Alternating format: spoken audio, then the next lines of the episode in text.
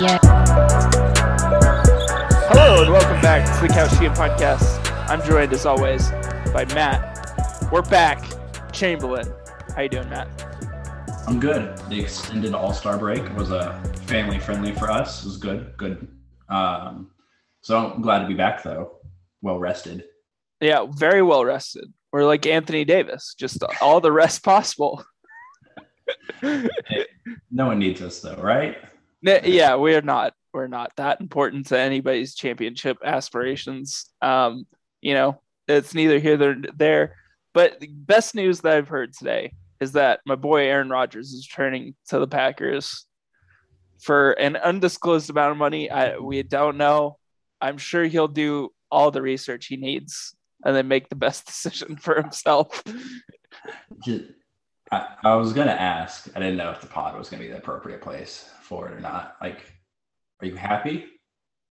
I I mean, like you know, I I'm just I'm emotionally dead on the inside about the sports thing now. You know, the Oklahoma State Cowboys have just taken it out of me, and then the Packers disappointing seasons, and then you know Kevin Durant, essentially everyone leaving the Oklahoma State Thunder. I I don't think I could take another one of those breakups. Yeah. Um, so I, I think I'm happy. Would you have been happy if the Packers would have traded him similar to the Seattle Seahawks trading Russell Wilson today and getting that massive haul back? Uh, listen, as I say on this podcast, as we say on this podcast, uh, cap space and draft picks are nice, but they don't they don't come up with wins most of the time, you know. So I think the Packers can win. I mean, you're playing Detroit the Minnesota Vikings and the Chicago Bears, who seem can't seem to get out of their own way. So you're walking you're walking into eight wins, uh, maybe seven, and you know you're you're essentially guaranteed the division there and a playoff spot. So I I feel I feel good. NFC is down. You know, I, you gotta feel confident about these things, Matt. Any uh, any sympathy for Jordan Love? Yeah, he uh, it's time to trade him. Maybe Seattle's looking for a quarterback. Um, uh, pass. Sorry, uh, might be good. Might might be the next Aaron Rodgers, but yeah, I maybe the Giants. I don't know. I mean, who knows what Jordan Love would fetch? Maybe like a third round pick, but um, like I, you know, maybe get something for him and get like some other dude as backup and go for that. Go from there. Yeah, make Aaron Rodgers happy. Yeah, yeah. I mean, that's that's the thing that was holding them up from winning a championship, right? Exactly. That's all. Anyways, back to the NBA. This is the NBA podcast. We're here. We're excited to be back. This is episode 135. Uh, if you haven't already, follow us on our social media. Follow on Instagram, Twitter. If you haven't already, uh, follow and subscribe to our podcast feed on Apple Podcast, Spotify, Google Play, and Stitcher, etc., etc. The podcast platform of your choice, if you will. The last time we, we talked, Matt, we were talking about all the trades. We talked about post trade deadline. We haven't done any content post All Star break. We've been uh, consumed with watching basketball because it's all basketball now. There's yeah. uh, there's no other sports no Olympics happening now. Shout out Rob Manfred. Yeah, thanks for uh thanks for giving us uh, no baseball. Giving what the people wanted. He's a man of the people, you know. Real MVP. Anyways, this topic, Matt. So I was I was uh, sitting around thinking about what we could do for a return to the pod after being away, and I was thinking, you know, this season has felt kind of wild in a lot of different ways, whether it's James Harden asking out from Brooklyn without really asking out from Brooklyn, from Zion being ready for the start of the season. Now we're a month away from the season being over and he still hasn't played. Just a, a, a variety, a plethora, if you will, of shocking developments. So my thought was let's do a shocking development draft mm. on hmm. this podcast. Um, I, I'm going to list all of the things that we have. We tried to touch on every single team here. Uh, some we don't we don't touch on, and uh, that's because we're not shocked. Like we're not going to put on this list that the Knicks suck because we were not we were we were expecting that to happen, right? Maybe the Knicks didn't expect it to happen. But we knew it was going to happen. And if you're keeping track of home, we're like under 10 minutes into this podcast and already just crapping on the Knicks. So uh, that's that's that's a running podcast thing here. Uh, so I'm gonna list all of these things off, right? And then we're gonna draft them. Are you ready? Yeah. Okay. so I'm just gonna list these off really quickly. Ja making the leap to a top 15 guy. Zion, quote unquote, being ready for the start of the season and still not playing. Lakers stinking slash we all hate Russ. The center position making a comeback. Embiid, Jokic, and Giannis all in the MVP race. That's one thought. Celtics sucking, the not sucking. The Hawks being terrible. James Harden not wanting out of Brooklyn, but definitely wanting out of Brooklyn. Warriors being good, then being bad. Andrew Wiggins being an all star starter. Matt, an all star starter. I know. I know. Heat getting the one in the East. Brooklyn's meltdown. Kings trading the best player. James Wiseman is missing in action. The Kristaps trade. Suns is are the best team in the West. The Wolves being good. The Pistons finding their guy, Cade Cunningham. The Bulls are good. Darius Garland making the leap. Charlotte is just fine. The CJ trade and RJ Barrett as a guy. Sounds great. Uh, lots of stuff. Lots of stuff. Lots of stuff happening. Some of it on court, some of it off court. We have a good variety of things, you know. Um, so let's let's get this draft started. So the purpose of this is to, you know, when we look at our list, who has the most shocking stuff on their list, right? Once we once we finish this draft, Matt, I will do the honors of giving you the first pick. Okay. See, I'm very nervous because pre pre recording, you said you felt like you had a very obvious number one overall pick. Yeah. And I think I do, but I don't I don't know for certain that I do. And Okay. so I'm like worried I'm about to pull like an Anthony Bennett here and like pick someone that like is not supposed to go in the top 10 of this. Um and again, this is the shocking draft. So similar to the Knicks comment earlier, is like if we kind of expected it, like I'm not gonna pick it, you know? Right. Right. All right, number one on my draft board was the lead bullet point in this section, which is Ja Morant making the leap to being a top 15 guy. To me, has been the most shocking development of the NBA season so far. So I I, I kind of agree with that because Ja making the leap is I, it was a shot. uh, We were all talking about the Grizzlies as like a play-in team, and now all of a sudden they're going to be what a top four seed, uh, probably the two or three. I'll say at the rate Golden State's going, uh, definitely going to be a top three, if not even two. Um, so what we're going to do then is after each pick, we'll kind of explain where we're coming from here. And so, yeah, the Memphis, like again, I was personally wasn't very high on Memphis. That's why this is that shocking to me. I had them as a playing team. Um, transforming a team is incredibly hard to do. Like changing the perception of a franchise is, I mean, it's what every team drafting like the top three hopes to happen when you get a guy. And with Memphis and Ja Morant, this has happened. Like now Memphis is cool. Like everyone's watching Ja highlights. Like he's like the most viewed like NBA content on like Instagram and Twitter now. And Memphis games are like being like leading SportsCenter like, who in the world would have imagined that? Especially considering, like, if we're being completely honest, it's not really like this superstar number two guy. We like their team, like basketball junkies, really like the Memphis Grizzlies from Jaren Jackson Jr., Desmond Bane, through some of like more vet guys like Steven Adams, um, and then down to more of their like you know, young bench fringy guys of Tyus Jones and Ziaire Williams and Brandon Clarke and all these other guys. Uh, like that's a decent team, But Ja taking this leap and taking Memphis on his back with them to being a like a national name now is just absolutely wild to me. Like in no way did we expect this from Ja. It's maybe what we expected from Zion, but it's not what we expected from Ja. And to do it the way he's doing it and getting all the um, you know, young Russ comps, Derrick Rose comps. Um, he's even got like the idea of like Allen Iverson of like how he's just made basketball cool again is remarkable to me. So it's not just that he's a top 15 talent, it's how he transformed the Memphis Grizzlies this year, is why he's my number one pick in the shocking development draft. I like it. I like it.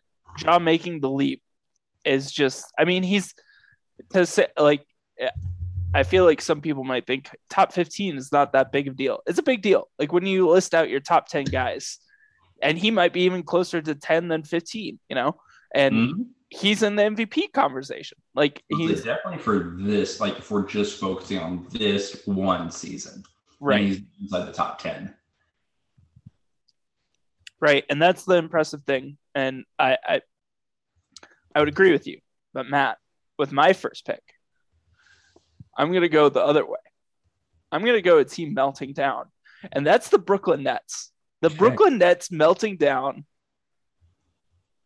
is just one of the craziest things to me. This team was supposed to win a championship. They were supposed to walk into a championship last season. Why, James, why they win a championship? James Harden, Kyrie Irving, and Kevin Durant. Let's let's be real. This whole Ben Simmons thing is too up in the air. We I've said it on podcasts in the past for teams to win a championship, you all have to be from the very top of the organization down to the freaking film people, all have to be on the same page for eight months, and you all have to be driven toward that one goal. There is absolutely no way that the Brooklyn Nets are going to make all of that happen between now and the beginning of June when the champ or when theoretically they would be in the finals. They have Kevin Durant, one of the best players in the league. They have Kyrie Irving, one of the best players in the league, and Ben Simmons, who potentially could be a really good player, right? The last time we saw Ben Simmons, he was having like a meltdown in the playoffs. And like, this is uh, like, you need him to be an awesome player and do that very quickly. And he hasn't played since what, July, August? But that's that's not why I'm taking this number one. I'm taking this Brooklyn meltdown. I was at that Celtics. I watched the Celtics Nets in person. That was the best basketball team I've ever seen in my entire life. The Celtics had no idea what was happening. Yeah. All of a sudden, Bruce Brown was wide open under the basket all the time. Kevin Durant. It was like Kevin Durant had like 40 points. Kyrie Irving had 40 points. James Harden had like 20 assists. There were no, there were zero answers. That team should have walked into a championship, Matt. And a sprained ankle and a bad hamstring, and now they're not even a thing anymore. That is the most wild development in a 12 month span that I can think of. Those three guys played 16 games together. 16. I totally understand everything you're saying here. Totally understand. And you're right, the in-person viewing of them makes this different. And I mean, getting to watch them on TV too, like it there's a reason like they were a lot of people's finals pick this year, at least to make it. And that includes me too. Um, I had them coming out of the East. The only reason I'm not shocked by this as a Celtics fan. I know where you're going with this. I've read this book before, right? Seen this movie, been to this play. Kyrie Irving, again, this isn't all his fault, but for some reason, this dude just he he brings it with him. Whatever this thing is, this just you know cloud of destruction, and wherever he goes, it follows him. And do I think Brooklyn should have been able to stay together, accomplish the goal, win a championship? Obviously, yes. Last year, obviously, had the injuries. this year, you know, ham- hamstrings or not, um, along with the COVID bit, like there's just it doesn't shock me anymore when just weird bad things happen to or around Kyrie Irving. Just kind of is a thing now. It's just established, right? Yeah. I mean, like it, it's kind of like you said, it's followed him wherever he's gone. It's just wild to me that, like, just the it's such a game of inches, right? Like, if Kyrie doesn't sprain his ankle, they probably built beat Milwaukee. Rick Carlisle's all of a sudden the head coach of the Milwaukee Bucks. Giannis doesn't have that incredible finals and like the Nets are probably champions, and we, uh, like a bunch of questions we have about a lot of different teams and a lot of different players are answered. James Harden all of a sudden doesn't get traded to the Sixers, so the Ben Simmons thing's probably still playing out. Yeah, and I, it's just I, there's so many ripple effects from this one thing that we're gonna be feeling this for the next like five years. Yeah, no, we definitely are. Like this, it's actually a pretty massive, like, what if, you know, in definitely recent NBA history, if not on a grander scale from that too. Okay, I'm gonna go to my. Are we snaking this? Uh, no. We'll zip. We'll we'll go back and forth. Go yeah, yeah. Forth. All right. My next pick here is going to be I don't know. I don't know where you had this. You may not even have this on your board. I don't know. The Chicago Bulls are good. I know oh. they've technically fallen off a little bit because of injuries. Like, you know, okay. But they're like legitimately good. Like, I'm not gonna lie, like get my Celtics picking it up, whole thing. There are other teams I could probably fear more but I do not want to play the Chicago Bulls in the playoffs, like at all. This is like how I would used to get terrified with like the John Wall, Bradley Beal Wizards. Mm-hmm. Like, why is this going to seven games and being so stressful, you know, through those first six? That's how I feel like with Chicago. Like, they're good. And like again, don't feel like we hated the DeMar contract, but to expect it to come together like it has with LaVine and Vucevic and Caruso, um, and even being good through the, you know, Patrick Williams injury and everything, like I I just didn't know that it was going to come together like this. And I thought, I think I had them finishing. I was like the six, which is I think about where they are right now anyway but it's like they were like the one two and just a few injuries have knocked them back down. I kind of thought it'd be like a first kind of like the Celtics season. Like the first 20, 30 games are just like a feeling this out period, like, you know, 15 and 15, you know, ish. And then after a while, you start figuring things out together, putting it all um, together. And then like you end up as like, wow, is this like kind of the surprise, like up and coming team? Um, and no, they they've just been good all year. Like it mm. happened so fast. Hmm. And mm. credit to Billy Donovan, credit to some of those other guys on that roster, you know, really finding how to be the glue guys. But most importantly, like credit to like DeMar DeRozan for just absolutely having like the greatest season of his career. And Zach LaVine, like near perfectly figuring out how to fit alongside of him. Like I, I just didn't expect it. Yeah, I remember us talking in our preseason podcast about like I we're talking about the ceiling for the Bulls as like not playing in the plan. Yeah. And they're awesome. like four, five, six. They're probably I mean, they I don't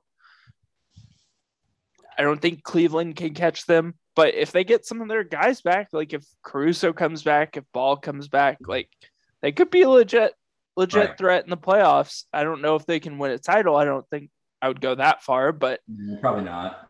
They can win a round, maybe two. I mean, it, it, we say it all the time. You're sprained ankle away from playing into June. You know, like right. it, Yeah, why not them being like the Hawks of this season? You know, Right, right, and I, that that's I, I'm mad at you for picking that because that was going to be my like third pick. Hmm. I was going to try to hold on to that for a minute, but uh, you're clearly with it tonight, Matt. So Nice. props to you. Props to you. My second pick. Um, I audibly gasped at my phone like three times during the season, and this was probably the one that alarmed my wife the most. So I think I have to go number two with this, and that's Andrew Wiggins being named an All Star starter. Yeah, that one was coming up. Um, I I think we look back at this as like who he he did what he started. Are we sure? Was that a fill in? Oh no, that he was just picked from the start to start. Oh boy. Um, I just don't think that we'll look back on that and go, okay, well that that was the right decision there. I think Uh-huh. we'll look at all the guys who were in that game and kind of question why Wiggins was a starter. Uh, he's kind of fallen off in the last what month, month and a half now, uh, since Draymond's been out, and that that's alarming. And I think some of his stats will reflect that at the end of the season. But definitely, uh, I mean, there's not much else to say about this. Like an all-star starting spot is. I- don't know. In the grand scheme of things, not that great, but I think we'll look back in like ten years and being be like, "Oh my god, I can't believe Andrew Wiggins is an all was an all star starter." An all star, period. Right, Um, Yeah. all-star Starter. right, he didn't deserve to be like DeJounte Murray, you know, was like the last like injury replacement. It's like that dude deserved it way more than Andrew Wiggins. I know they're technically different positions. Again, not to go down that whole bit again, but like, yeah, like who actually had Andrew Wiggins like that high? You I- know, So the crazy thing is, like, I remember going back and listening to all the podcasts I've subscribed to, and not a single person had Andrew Wiggins as a starter. no, Um, so was just the craziest thing. I I mean, the fan vote is just kind of crazy, I guess, and that that's that that may be the overall point here is that we need to mute the fan vote when it comes to all star starting starters. Um, but anyways, that's definitely my number two pick. I just I I know there's more. There might be crazier stuff, but that's when I gasped at my phone the loudest this season. Okay, my next one here. Uh, going back, similar to my first one, I'm going with Darius Garland and Mm. fighting Cleveland Cavaliers, taking a leap this season. Um, to like to be completely honest, like to a degree that absolutely nobody thought was going to like happen. Like there, there are definitely like a few people here and there. Like they were like, are are they a playoff team? And or like a playing team?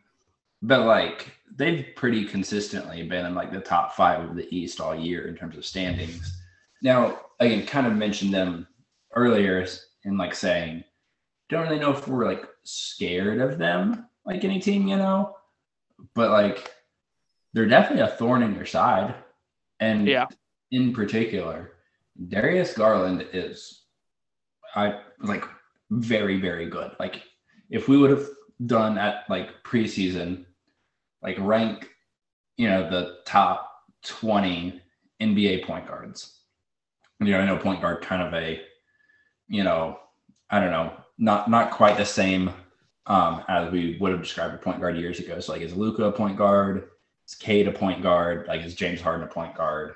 All that. But like the idea being like ranked top 20-ish NBA point guards. I don't know if he's on the list. Like for most people, or like definitely not in the top like 15 at even his position group. Now he's an all-star. Now he's leading the Cavs into like a top half of the East playoff seed. Now, like the entire offense is run through him. Like there, Yep. there's honest to God, like not a lot of other like offensive hubs on that team, especially with like Rubio, who was playing well, then getting hurt.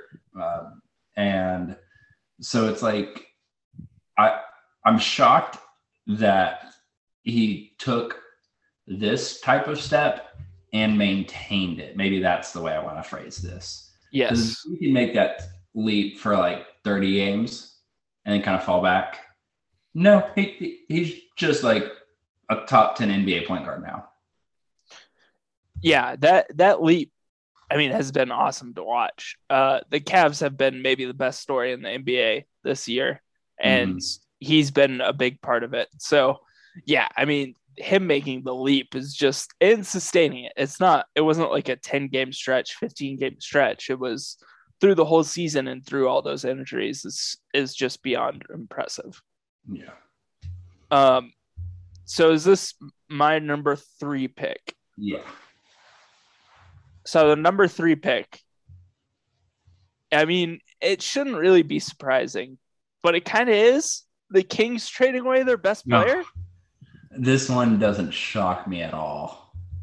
It he didn't uh, it shocks me uh, just because it's like it's the most kings thing ever but it's not the most kings thing ever you know like we're we're talking about a guy who put up like 40 points and like i don't know eight assists or something like that in a road game against maybe one of the best teams in the east and like two and a half weeks later, he's getting traded to a different team after the the Kings were uh, adamant, adamant, Matt, that they were not trading this guy for to get into the play-in. Like that's that's ultimately the reason why. Um, I think we look back at this trade in like four four to six years, and just just rag on it. Like it's going to be the James Harden trade of the Kings. Um, I think Halliburton has a good chance to be not only an all star, but someone who could maybe carry a team to a playoff round win. And I don't know if you can say that about Sabonis. Um, yeah. So, and that's just the crux of it, right? Like, why are you trading that guy? And it's the, I, I'll never forget seeing that notification because it was like the only trade that happened that day, and it wasn't even up against the deadline. There right. wasn't really like uh, there was more time to kind of feel out that deal, and I I'll never forget where I was when that notification came across my phone. The fact that it happened, you're right, like a couple days prior to the deadline, and be like, did they seriously? Not just did they do it today, right? and not like kind of like you know leak it out there and then get other teams to like come calling them like but again like the king's incompetence like like does a bear poop in the woods yeah like and, just like the yeah like it just is what it is at this point like sacramento needs to we talk about like new orleans needing to be the team that really big but for the love of god we're moving the Sacramento Kings to Las Vegas or Seattle or something. Like we're done with Sacramento. We're, we're over this. We talk about Kyrie Irving, you know, bringing a you know thundercloud with him wherever he goes. The the Kings just are a thundercloud. Like they're they're just a rainy day every day. They're know? the Eeyore of the NBA, is what you're saying. it's 100 percent true though. We got to get this team to the craps table. Uh, we got. I don't know what we gotta get, we gotta do, but we gotta get this team out of Sacramento. I'm so over them because I'm I'm to the point of feeling bad for every player that gets drafted by Sacramento now or traded to Sacramento. Like it's just an abysmal situation because this is just the kind of stuff they do now. So I don't I'm not shocked by this one, but it's like almost like painfully comical at this point for me. Yeah, I just the 16 seasons without a winning season. Uh, I, I mean, that's locked I, up. I, I just I don't know what you do with the Sacramento Kings. Like I I think I had a, a segment on this podcast earlier in the season where we talked about how like if you're the Kings, you really don't want to make any moves because you kind of have a really good chance to make the play in. And they make this move and they're still not in the play. now, like they get past. They're past. about injuries and like yeah, they're like I mean, I don't I guess they're not out of it yet, but kind of out of it. They're Uh-huh. like what four, four games back?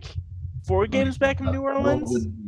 surging, yeah, New Orleans Pelicans now. Um, and heck, even the fighting Portland Trailblazers are half a game up on them. Um, the They're Pelicans closer are- to Oklahoma City than they are the Pelicans at this point. the Pelicans are two games up on them. Um, or no, hold on. No, yeah, they're four games up on them. Sweet Jesus, even the Spurs are in front. That's what I'm saying. Like this is it's yeah, they're three games up on the Thunder. this yeah. is this is a nightmare. Like this this trade, I'm telling you. Maybe it's not I it was shocking for me. It, it just might be one of the worst worst trades we look back at. Uh cuz Sabonis really could leave in like 2 years. Oh yeah, like And you had Halliburton under contract for probably 7. So Yeah, that's that's rough. Um, deserved though. I, I don't. Whatever inspires change, Ryan. At this point, um, it's my personal political sports. Uh, philosophies. um, all wrapped up in one sentence there. Um, okay, so we'll go to my fourth pick now, and going here towards the bottom of the list, the CJ McCollum trade, Ryan. Mm, It- that one sent me. Um only because you know um, like if i had to pick like a second favorite team in the league like behind boston like just for the heck of it i would probably just say portland. Just who like portland like damian lillard cj is good like nurk like it just seems like a cool dude i, I don't know just Portland is kind of, would kind of be my team. And so when they did this, I was kind of like, oh no, this is the beginning of the end. Like, Mm. you know, like and Anfernee Simons has been like cool and fun and whatever. Like he plays absolutely zero defense. Um, like I love like when like Kirk Goldberry, Kirk Goldsberry, and different um, analytics people like that put out like little charts and stuff of like efficiency and everything. And I mean, Simons is like all the way at the bottom of it. Like it's like him and Trae Young fighting for like the literal worst defensive player in the league. Um, but when I saw this CJ trade, it was like they're tearing it down, and then proceeded not to tear it down. But then coming back to CJ trade, like doing like getting nothing for him. Mm. I was like, what on God's green earth do you think you're doing? Because you ain't doing it well. Like, I don't, wh- whatever direction you're trying to send this franchise in, you're sucking at it. Mm. And now we see CJ McCollum in, in, in New Orleans. I, I mean, looks like an all star again. Like, just absolutely sending this team up the, surging up the standings. Might just pass the Lakers at this point for the nine. Um, They, they probably will. They probably will. at this point, they're probably too far back to catch the Clippers at eight. But I mean, they're a game and a half back of the Lakers, and they've been beating the Lakers pretty handily every time they play them. Led by CJ McCollum. Honest to God, just there's like we're running point with CJ, and we're putting Herb and Brandon Ingram and Valanciunas and Jaxson Hayes and whatever other dude around them, and they're just like good. This sent me, Ryan. It's uh it's shocking, but it's also kind of not shocking at the same time. Um They could have done this for the last like three years, though. yeah, that's kind of the point. So That's- much more. That's that's the not shocking part is like we've been talking about CJ McCollum as like a a trade asset, trade piece for like it seems like 10 years. Um, But then you did it for this. and, and then yeah, you did it for kind of nothing. Um Nothing. No, nothing. it's just like uh, it's it's again, it's kind of like it's the most Portland thing ever. It's like you have this cool thing and you're just wasting it. Like I, I the one Western Conference Finals and how many years with Dame and CJ is it's really sad. Um I you know that that part of it's sad and it's unfortunate, but I think CJ's in a great spot now, right? Like whenever Oh, Zion for CJ. whenever but- Zion comes back, like legitimately, Jonas, CJ, uh, Zion, Brandon Ingram. Ingram is just gonna be. I mean, eh, that freaking lineup with Jaxson Hayes is killing people. It's like 120 points per like offensive rating or whatever it is, and it's like one of the best offenses in the league. Um, if you've been considering the last like 15 games, and you know, add Zion in that mix, and you're gonna be really great. And I, I think this team ha- could have something if they get Zion back. I do too. It's just I think it's the Portland part. Yeah, that I mean that that's the shocking piece. Not right? that I thought Neil Olshey was good, and obviously like they have this interim guy who you know no one knows who he is. Like just to have the balls to do something like this and then do it so poorly, just I get. I I I don't know if I've recovered from this one. Still, it's been like a month now. Still don't think I'm over it. It's it's odd seeing CJ in a Pelicans uniform. Very I will weird. add that too. Very weird. That's kind of a shocking piece. That all right. Uh, so this is my fourth pick now. Yeah. The Hawks Mm. just being a dumpster fire this year. Mm. They were on my list of draftable um, bullet points. Um, they are the currently the tenth, fighting for a play-in. They are a game and a half up on the Wizards, Matt, for staying in the play-in. the non Bradley Beal Wizards. What is happening in Atlanta? They trade away Cam Reddish for like nothing, just because. Uh, Huerter is fine. Huerter is fine. Yeah. John yeah. Collins is hurt. Trae Young still doesn't do anything except stand at half court when he's off the ball. Clint Capela is fine. What the heck is wrong with this team? This team was making the Eastern Conference Finals. They were supposed to be a top four seed this year, and now they're fighting to make the plan. Are you kidding me? This is like a just kind of a dumpster fire of a season for them in more ways than not, they trade away an asset they had in 2019 because they didn't want to pay him. Yeah. And I, what do you do? What do you do here? Yeah, the reason this was on my list is because I know coming into the year, like again, I put the Hawks very high um, on my like where will they finish because I just and again, I think we've made it pretty clear like we're not the biggest Trae Young fans, um, not just because of the OU thing, but like he just he doesn't do a lot besides like when they let him just chuck it, and I still have them pretty high though because I liked their team. Like Right, all those guys are like good. right.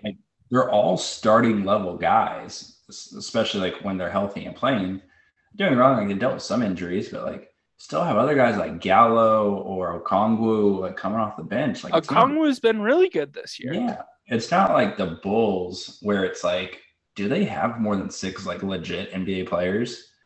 And like the Bulls have still figured it out with like Demar and Zach LaVine when one or both of them have been on the court.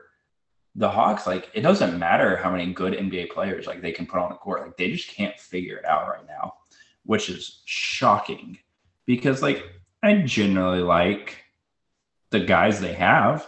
Like I'd be pretty happy if any one of those guys was like on the Celtics, like you know, besides Trae.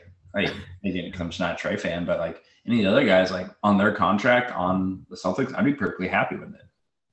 I mean, yeah, Jo- we talk about all the time how good John Collins is. Yeah, I'm I'm just shocked at how they went. I thought they figured some stuff out in the playoffs. I thought Trae figured some stuff out in the playoffs. Their team had a good pecking order. It's kind of reminiscent re- reminiscent of that those Celtics teams that made it to the Eastern Conference Finals maybe a bit too early, and then kind of came out the next season weren't as good. I mean, they were a candidate to be that team, but I just thought they kind of had figured some stuff out, and they really just haven't haven't it hasn't translated to the regular season. Maybe they're bored. You can make the argument that they're bored with the regular season, but it's not like you've done anything in the regular season though. Like it's not like you're the Bucks who have won a championship and don't necessarily need to take it seriously, you know. Um, you so, haven't earned anything yet. Like you right. don't say that. Right. And I if I had to ch- choose between like the Grizzlies making like this awesome leap or like the Hawks being bad, I would almost be as shocked about the Hawks being bad more than the Grizzlies being good. If mm. that hmm. makes sense. Mm. Yeah, it makes sense. Again, I don't agree, but like it makes sense. I mean, the Hawks, like even Nate McMillan's like a good coach. Well, that's the thing. That's we thought like it was the coach, you know, it was the coaching situation because they made that change and then Nate was awesome and the and towards the end of the regular season. And then the Hawks were I mean, was it just the Hawks playing teams that were gonna collapse no matter what? It just happened that they collapsed against Yeah. I mean the they Hawks. happened to draw the Knicks, right? Like right. We knew the Knicks thing wasn't gonna work in the playoffs. Like we knew that. Like our intramural college team could have played the Knicks. oh God. but uh, and then Philly, like again, the famous Ben Simmons bit. So who knows that one would have happened against other teams or not? But you know, them making the second round really wasn't surprising last year based off of their matchup. So I don't know. Mm. Um, okay, so we each have one left. So I'm I'm gonna go with you talked about the the Nets at the beginning. I'm gonna bring it back to the Nets here at the end for me, which was the separate bullet point. So allowed to draft it. James Harden wanting out, not wanting out, however you want to say he went to all the Brooklyn strip clubs and was looking for some new ones. Um, however you want to phrase that. James Harden not being a Brooklyn net by the end of the season. I mean, I didn't even have that. Like, if you told, if I went back in time and told, like, the October version of myself that that was gonna happen, I think I would have. We would have just fought to the death, like right there. Like, I just don't believe. Like, imagine some guy at like just out at a restaurant and you're talking basketball, and he's like, "Yo, James Harden should isn't going to be on the Brooklyn Nets." Like, what? It's shocking, right? Ridiculous. Um, kind of surprised this one made it this far. I mean, you kind of talk about the Nets one though, but we did put it as a separate point here.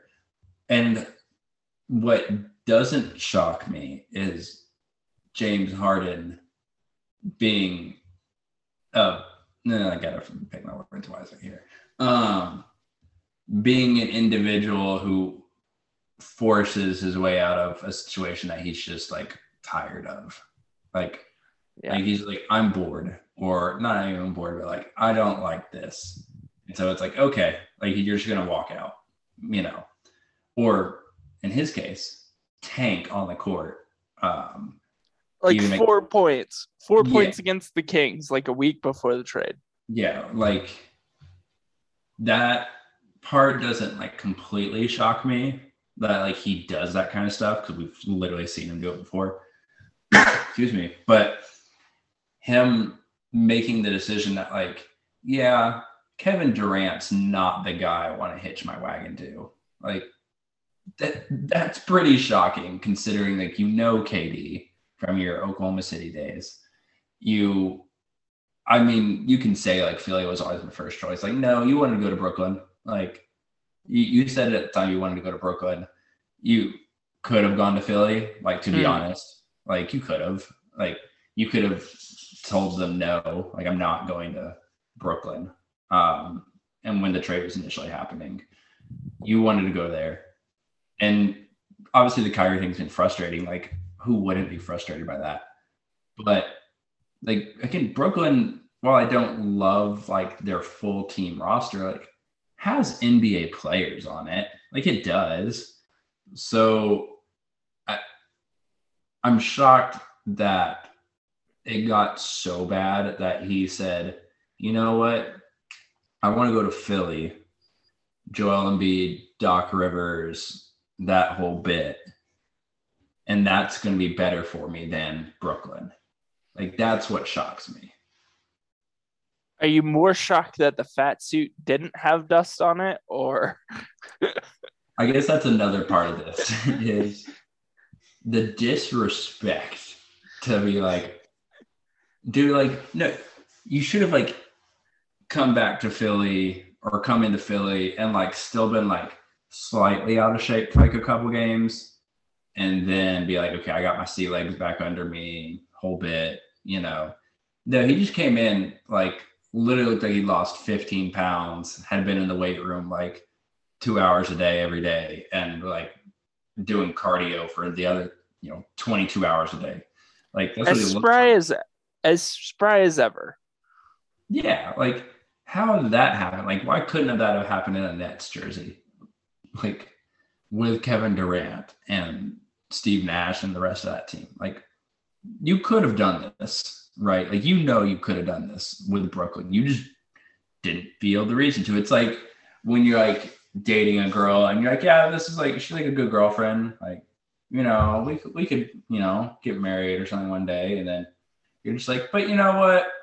I'm just, you know, and you go finally like you dump her and like go get a new girlfriend, but like you like kind of perk back up and start doing nice things for the girl over again and get the flowers, that. you know, yeah, do the yeah, Valentine's Day thing. Door, yeah. pull her chair out and all that. It's like it's gonna wear off again. Like it is. Right. It's just like you needed to for some reason having a good situation, like leave it just because you were like bored, you're done with it. And then like you kind of like rejuvenated yourself for the next relationship you didn't it didn't have to be this way but you made it this way. And it's just kind of crappy because it's like you get paid to do this. Like you get paid to play basketball. And you're like you know what? I don't feel like playing here. You all you just kind of suck to me. So deuces. I'm out. And just like the uh the blatant lying too is my favorite oh, yeah. part of uh, right. Like the the Philly was always my first choice. No, it wasn't. Like just don't don't stop stop James. Like just stop. Like it's like Paul George saying that he was dreamed of always playing uh, being a Clipper and playing for the Clippers. Just just stop. No, you didn't. You did not know that James Harden. You did not know. I mean, go before last season before Embiid, like honest to God, full took over the league. You did not know that's the guy, like, and that guy's knees were the ones you wanted to be a part of. Like, you did not know, like, oh God, do I really want to go join a Doc Rivers team again and choke a 3 1 lead? Like, you did not know that going in. Like, that that's what you wanted to, like, be a part of. Right. You, you chose Brooklyn on purpose yeah, I can't imagine anything bad happening to a historically bad player in crunch time and a historically bad coach joining up to be on a team that has been historically bad in crunch time. I just can't imagine anything hmm. bad happening to them in the playoffs at all. Anyways, uh, my last pick. Oh God, I feel like I really botched this draft, Matt. I, looking back at my picks, has not been great. Um, I'm gonna take the Lakers stinking here. Mm. That was my that was my next step. I uh I have to eat crow on this because I think I had the Lakers picked as one or two in the regular season. And hey, I, uh, I, did too. I, I did also. And that just has not worked out, you know? Uh, and man, I I thought the Russ thing would kind of work out in the regular season. I thought they would hit their biggest road uh, roadblocks in the postseason, and they have we haven't even got to that point, you know. Mm-hmm. Um, the uh, Anthony Davis really not making an appearance for the regular season has kind of hampered that quite a bit, and I get that. Um, and Russ just kind of looking like a shell of his of his former self um, has also helped that. But they really just like don't have anybody else on the roster who can do anything. Hey, hey, Austin Reaves is good. sure, if you if you want you and the other two Lakers fans yelling at us in the comments of how good Austin Reaves is, sure, sure, be my guest. But like Stanley Johnson coming on mid-season and kind of being like an important piece to this team. Yeah, that's rough. And, and you know, Carmelo Anthony is fine, but being an important piece to this team, it's just like I don't know. Like, let's say that the Lakers make it out of the play-in and they end up playing the Suns. Like, I guess the Suns are kind of scared of that team, but I also don't think they are. Like, I just don't think there's like the Grizz. I, I really want the Grizzlies to play the Lakers in the first round, and I just want the Grizzlies to talk all the smack. Yeah. Um, but that's not the point here. The point is that it's just shocking that a LeBron Anthony Davis team is not going to host a playoff series. And yeah, yeah. And I it just feels like the three of the four years that or three of the years LeBron's been in LA, it's just been a disaster. Yeah, because we had the first like pre Anthony Davis year where he got hurt. And then the bubble year, the the championship year. Right. And then last, last year, year. now we're in this season.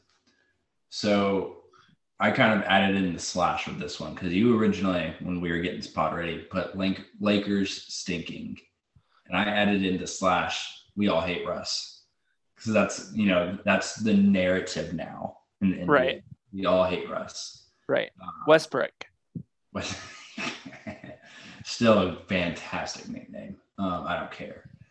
Um, I don't know, Ryan. You last time we were on, you gave a fairly passionate uh, defense of why this is not all Westbrook's fault.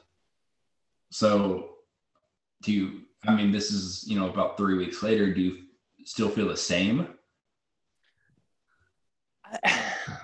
Yeah, I kind of do. Like, I'm just, I, I kind of just don't understand why it's all of a sudden crickets on why this isn't Anthony Davis' team. And I know why it's crickets because he can't get on the freaking court long enough to claim it as his team, you know? And yeah. sure, like, yes, it's Westbrook's fault, but also to a point, like, we all knew this is where Westbrook was trending. It's not like no, all no, this. That's the thing. I don't think everyone knew that. I think you and I knew that. I think certain people knew that. I don't okay. think realized it.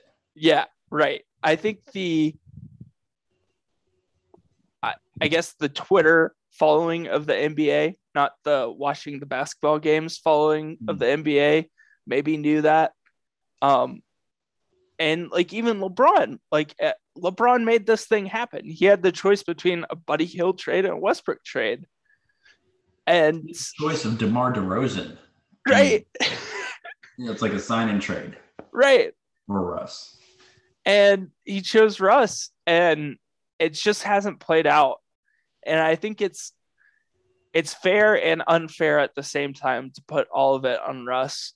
It's just like this is who he is. Like you take the ball out of his hands, he's not a very good player. And that's been the case for most of his career, right? And that was a lot of the tension with KD going back to Oklahoma City. Um I just don't know like what the Lakers were thinking they were going to get and I don't like I can't blame Russ for that. Like I can't blame a guy for being who he has been for 13 years of his career. Yeah. And not particularly awesome at it either for the last three. Right. To, again be an MVP. Um, and maybe that's part of it. Maybe the Russ hate all comes from a misunderstanding of what the expectation should be. And that's ultimately like what it is with him like Like I know the the Lakers Golden State game tweeting a little bit about it um, live during it. Like he was actively like the fourth best player for the Lakers, like in that game. Right. Like Malik Monk and Austin Reaves were like pretty clearly like the second and third best players out there for the Lakers, like all night. And Russ, like, don't get wrong, had some good moments. And I, I even tweeted that, like, had some good moments. Also had like two late turnovers that were just awful. And I was like, just get out of the way. Like, Yeah. you know, like they don't need you to do anything right now besides not screw this up. And would they just literally didn't have anyone else they could put out there. Um, like what DJ Augustin was gonna go play point. Like um I he's not bad. He honestly isn't bad. It's just the expectations for him are bad Right. and he makes it look even worse than trying to meet those expectations. Like it, so the Lakers stinking. To me, this is a similar topic of discussion as the Brooklyn meltdown of like I could I had the Lakers high because I thought like Frank Vogel is an incredible coach and he could get this team of just old heads to figure enough out and Westbrook like while he has his faults and everything like he got the Wizards to be decent last year even though the Wizards had honestly a better team um, than the Lakers do. I I just thought like it would be enough and the West like who who really knew so many teams seemed in flux which has kind of actually stood pat. Um, but Davis getting injured not all that shocking. Yeah. Can't get on the court. Uh, Russ kind of sucking. Yeah, like we, it's sometimes we'll win you games and sometimes we'll lose you games. And this year it's just happening to lose more games. LeBron being awesome. Yeah, nope. Like pretty much saw that one. And then the the role players like not being awesome but giving them enough. Like Carmelo, honest to God, Carmelo was better than Russ the other night too. Um, like giving them enough, like again, with managed expectations though. Austin Reaves, Blake Monk with managed expectations have been good. Mm. So like it's not the makings of a good team in total, but like it's stuff, I guess. So I guess I don't, I'm not shocked by this, but I I would I thought it was going to go the other way for the regular season. I didn't have them coming out of the West in my postseason prediction. So Yeah, and I think that's maybe that's it. Is that like really without Malik Monk, this situation gets even worse for the Lakers. And I really didn't, disaster to be honest. yeah, and I I just don't like I I don't want to feel bad for everyone involved because they're making money to play basketball, but I certainly do like I know it's not comfortable in that locker room right now. So I also kind of think that I don't I don't take shots at LeBron casually. I think LeBron's been very mentally disengaged for large parts of the season. And understandably to a point, but like your team's on the verge of like not making the play you know? And like at some point you just have to figure out this rest thing and you kind of just have to tell your coach like listen we got to bench this guy or we got to bring him off the bench or something yeah. and like vogel's kind of benched him but not really at the same time needs to be like how some of those coaches would like they start a guy, but then he only plays like 18 minutes. yeah right like, start him to like establish a, a tone for the beginning of the game. Then he ends up playing like four, maybe five minutes a quarter. right like that Uh, yeah. that, I guess that's it for the Lakers. But yeah, it's just uh, to me that whole situation is kind of just how it's unfolded is just kind of shocking still. Yeah.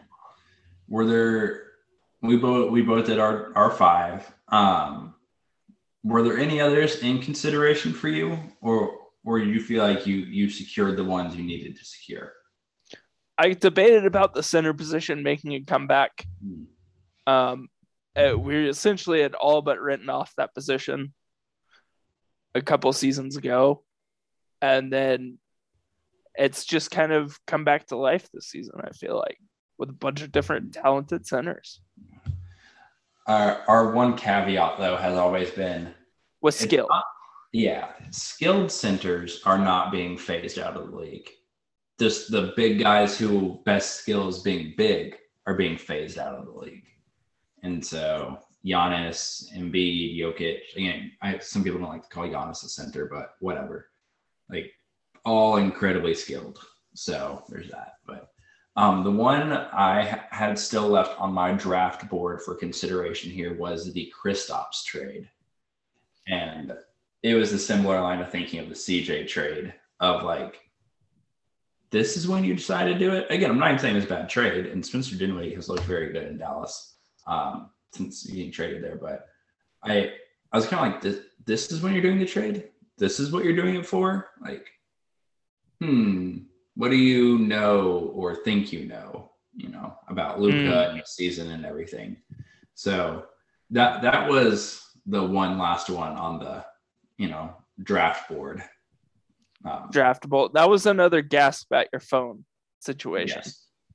Yeah, like what? Uh, all the rest were in the realm of like possibility for me. Like Zion. The Zion thing was weird, right? Like that that whole thing, and now it's March, and we ha- he's just getting back to the team.